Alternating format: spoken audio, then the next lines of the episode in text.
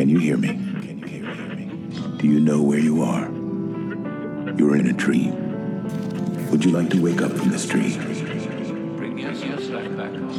Have you ever questioned the nature of your reality? Toaster them. The Coffee Clatch Podcast.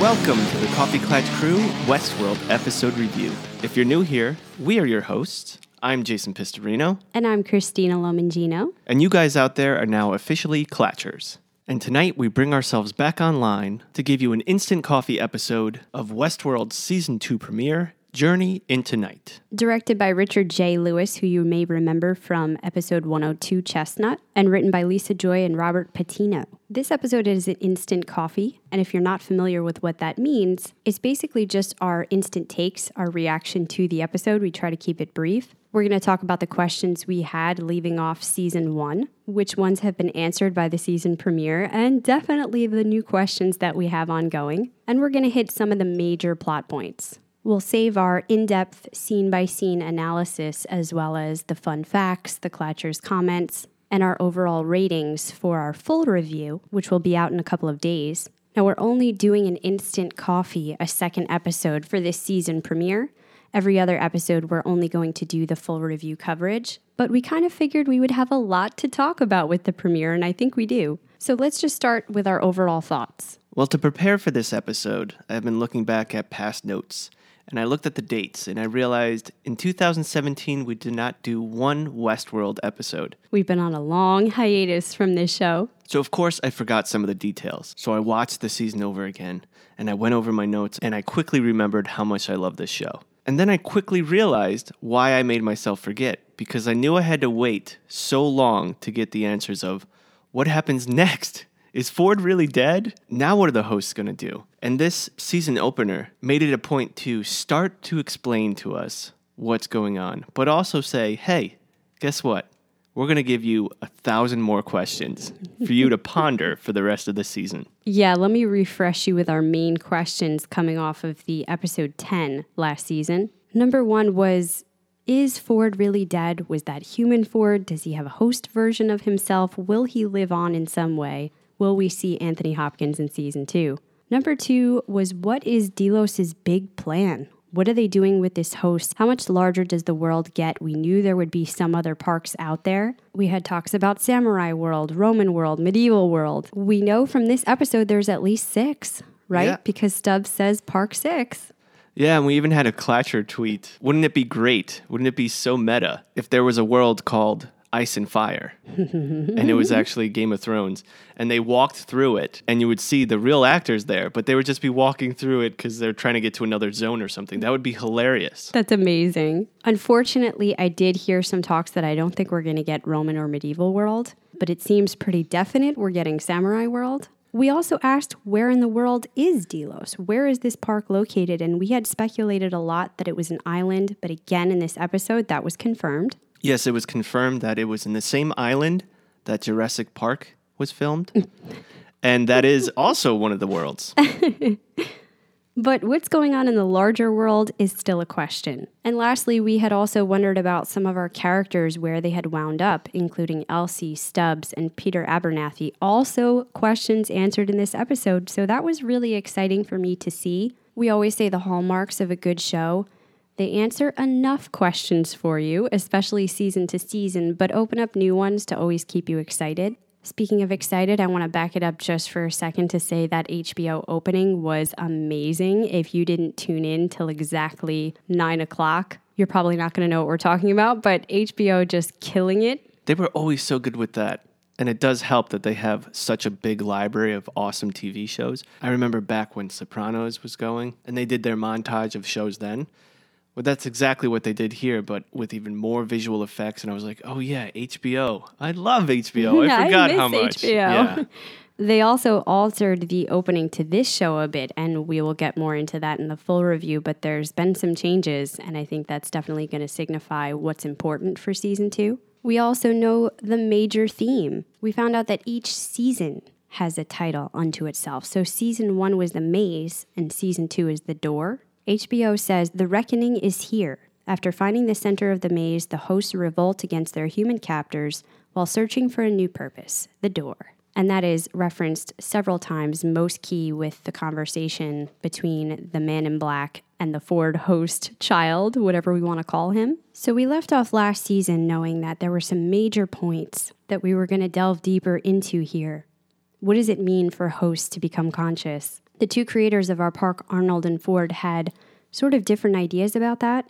Arnold thought that the first step to consciousness was their memories and being able to learn from their mistakes, whereas Ford thought suffering was the key insight that would lead the host to their awakening. He believed they needed time to understand their enemy and become stronger. And this led him to his new narrative, his final story, Journey into Night, and thus our title here. And he ended that by saying he was composing a new story for them. It begins with the birth of a new people and the choices they will have to make, the people they will decide to become. So we're picking up with that here. The hosts are rebelling, they are learning their enemy, they are overcoming, but what, if anything, will they become? That created massive confusion for me hmm. by the end of the episode. And we now know we're living Ford's new narrative. All last season, all the major players were asking Ford for the new narrative. Where's the new narrative? We need it. Well, he gave it to you. You're not going to like it, but it's here. And it seems like the major player or the main storyline will be based off of the man in black, according to Ford Jr. Yes, but I think we also get who the big characters, the players for the season, are going to be because they distributed this episode between just a few points of view. We start and end with Bernard, with a mix of him in the present to flashing back to the past, and that's how we get the info on what happened that night. We also see Dolores on her journey with Teddy, the man in black, as you said, and Maeve, who has Lee Sizemore in tow. I love that pairing. Yes, and I want to be very careful to not start overanalyzing and coming up with theories so early. Oh, come on. Isn't that what CKC is about? But I do have to say, from this point, it looks like Maeve still is the one in most control, or at least most there mentally, as opposed to Dolores, who at this point, I want to stress that, seems to be more psychotic, more revenge driven. Yeah, I mean, she does say at one point she's trying to find her own personality, build a construct that she can own. She's not following the Dolores storyline or the Wyatt storyline.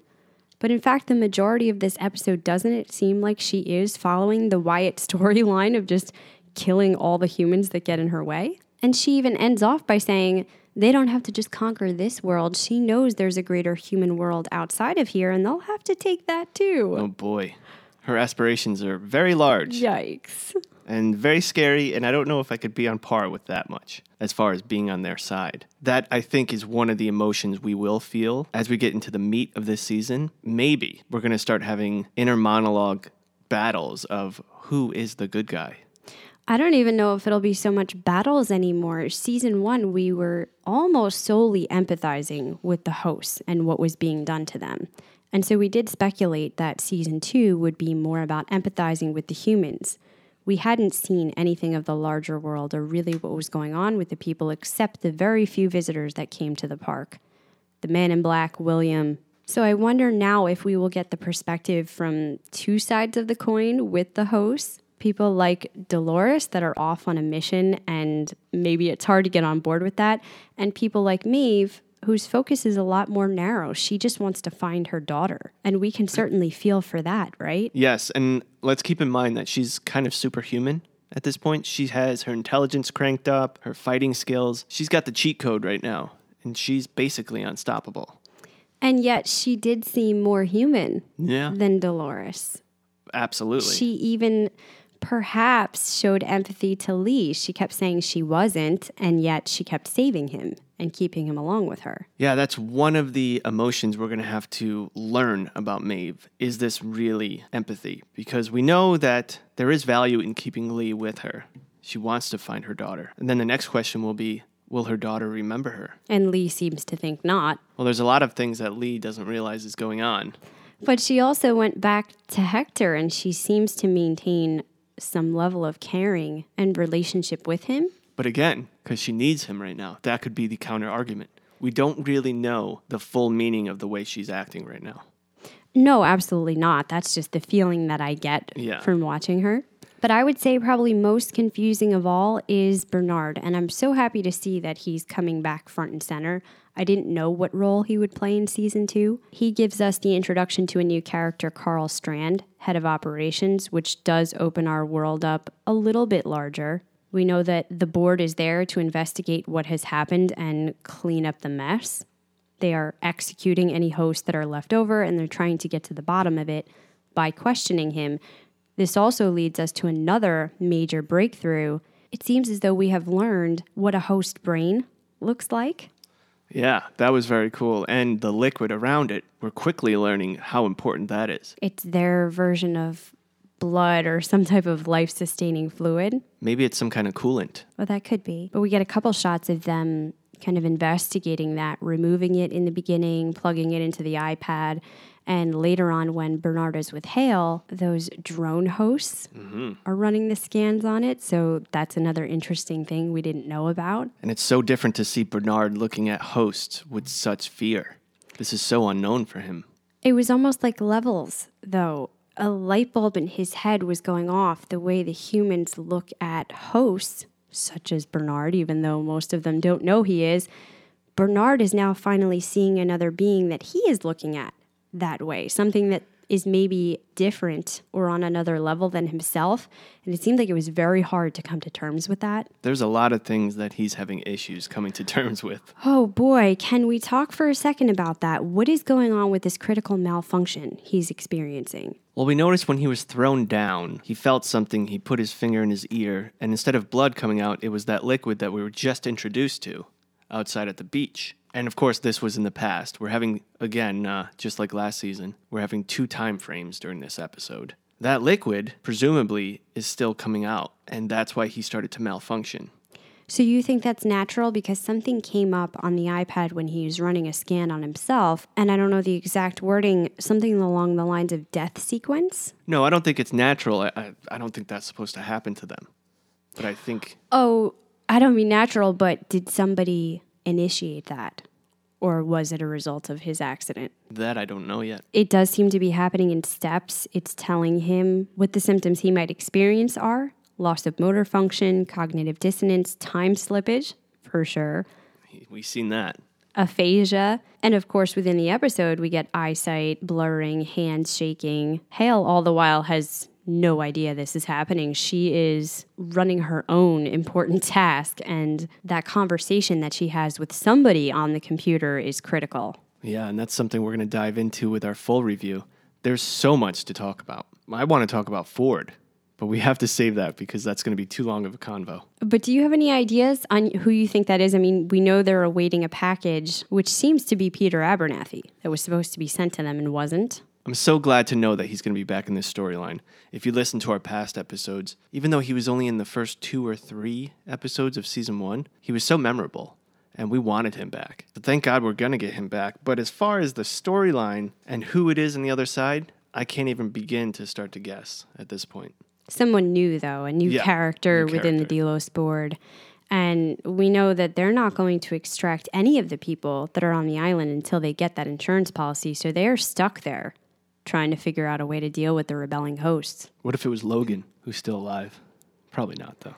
Hmm, well, we do see at some point we're going to get some William. And I thought now that we know the whole secret behind that and his connections, we would not. You mean young William? Young William, I guess we will continue to flash back to the past to figure out how this all came to be. And I like that. Something I want to keep in mind throughout these episodes is that I believe that this is still Ford's main narrative. The question still is are these hosts actually acting on free will? Or is it just a really complex narrative that we're not aware of and actually no one but Ford is aware of?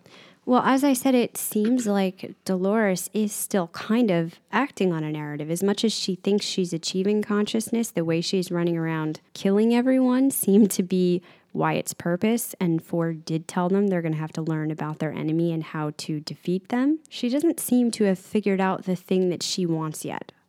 So, yeah, I am not convinced she has achieved that, whereas I do continue to question it more with Maeve. I also think that mesh network we learned about this time is going to continue to play a part in the future. this subconscious link between the hosts. And we know he was up to a lot more than anybody else had realized. Do you think he's responsible for that sea, that ocean that came out of nowhere? Was that part of his terraforming? Ford? Yes. Oh, well, at this point, we don't have anyone else to point the finger at. So, if anyone could do it, it would be Ford. Maybe it was Bernard, but he doesn't remember. Yeah, they seem to think it was impossible, but that has to be key because it's where all of the dead, quote unquote, hosts are found at the end of the episode that Bernard says he's responsible for. And that opens up a slew of questions. I have no idea where they're going with it, but it appears that the sea was created with a bigger purpose in mind. So, if Bernard was responsible for killing all these hosts, I can only presume that this happened between the gap we have so far with the past that Bernard was remembering with Charlotte after the party where Ford was shot and the hosts take control, and before him waking up on the beach. Yeah, there's definitely got to be a significant period of time between then. There seems to be quite a few things that happened, and Karl Strand gives us a little bit of a time frame when he first shows up. He said most of the communications have been down for about 2 weeks and they're still somewhat in the dark. Wow, and that means that guests are still trapped there. It's two weeks. Yeah, he says by the end there are still hundreds of guests out there that he needs to help. So they're not all dead. We did kind of get that feeling that we were losing everybody walking around dead hosts, dead humans, but uh, there's still people alive out there. I'm surprised the government's not involved now. Just imagine if Disney World something happened and the animatronic Mickeys were killing people. And it's been two weeks and there's guests still trapped there. You know the army would be there. Well, how much do they know? I'm sure Delos is lying their asses off. And we do know that there's some crossover at least happening between parks. We see at the end this Bengal tiger washed up on the shores, which is not supposed to be able to happen. It's from Park 6. They never had a stray cross park borders. So crazy. So many questions already. Man, And again, is that Ford's doing? Mm-hmm. His swan song. Or is he still alive? Still wondering that. I- I have to believe we saw evidence of that, you know, just one small little piece in that episode with the host boy, but I think that's one of many ways His conscience. that he ensured his consciousness Yeah. would live on. Of course, right? And he's still going to play with the man in black. Oh my God. So we're getting ahead of ourselves. There's so much to talk about, but we're going to save that for our full review later this week, where we'll go over new faces and places. We're going to give our MVBs, most valuable beings. And if you haven't done so already, be sure to follow us on Twitter at CKC Podcast, where every week we're giving you the poll to vote for who your MVB is. And the poll is up right now. We've given you Maeve, Bernard, Dolores, and Karl Strand. So your time to vote. And this is our way of getting the Clatchers involved, where we have a communicative portion of the podcast. You guys vote and you leave comments with your discussions on this episode. We talk about it here on the podcast and deliberate. I can tell you, Bernard is in the lead for right now. Yeah, we just put the poll up. I'm really excited at how many people are voting already. That's a good response. Everybody was enthusiastic. I know there was a lot of buzz about Westworld coming back. It's great to see that they did come back with a bang. The first half of the episode was a little bit quiet for me. They were setting up a lot of pieces, but that was very necessary. We did start to get some questions answered, which I was happy to see. And by the second half of the episode, they were revving up to get you excited for the rest of the season. And I think that demonstrates a good premiere. Absolutely. I know that we won't be disappointed by Westworld. Too much time and money has been put into this, and so much talent is spread throughout this universe. So, that and so much more. Later on this week, we'll give our reveries, which is our grading, in depth plot analysis, and some things we should remember, known commands for the bots, and so much more. And remember, if you want to be part of the conversation, you can email us at contact at coffeeclatchcrew.com or tweet at us at CKC Podcast. Facebook, all the social media, or via our contact form at coffeeclatchcrew.com. So, not only just the poll, but you can leave us messages about why you are choosing your most valuable being, what your reverie rating is for the season premiere on a scale of 1 to 10, any fun facts that you might have about the show or behind the scenes things that we miss. And as always, your theories, no matter how wild and crazy, we love to talk about that here on the full episode review. We will be happy to get into it. The interaction and conversation is part of what makes this Clatcher group so amazing. We look forward to another great season with you. So, till later on this week, this round's on me. This round is on me.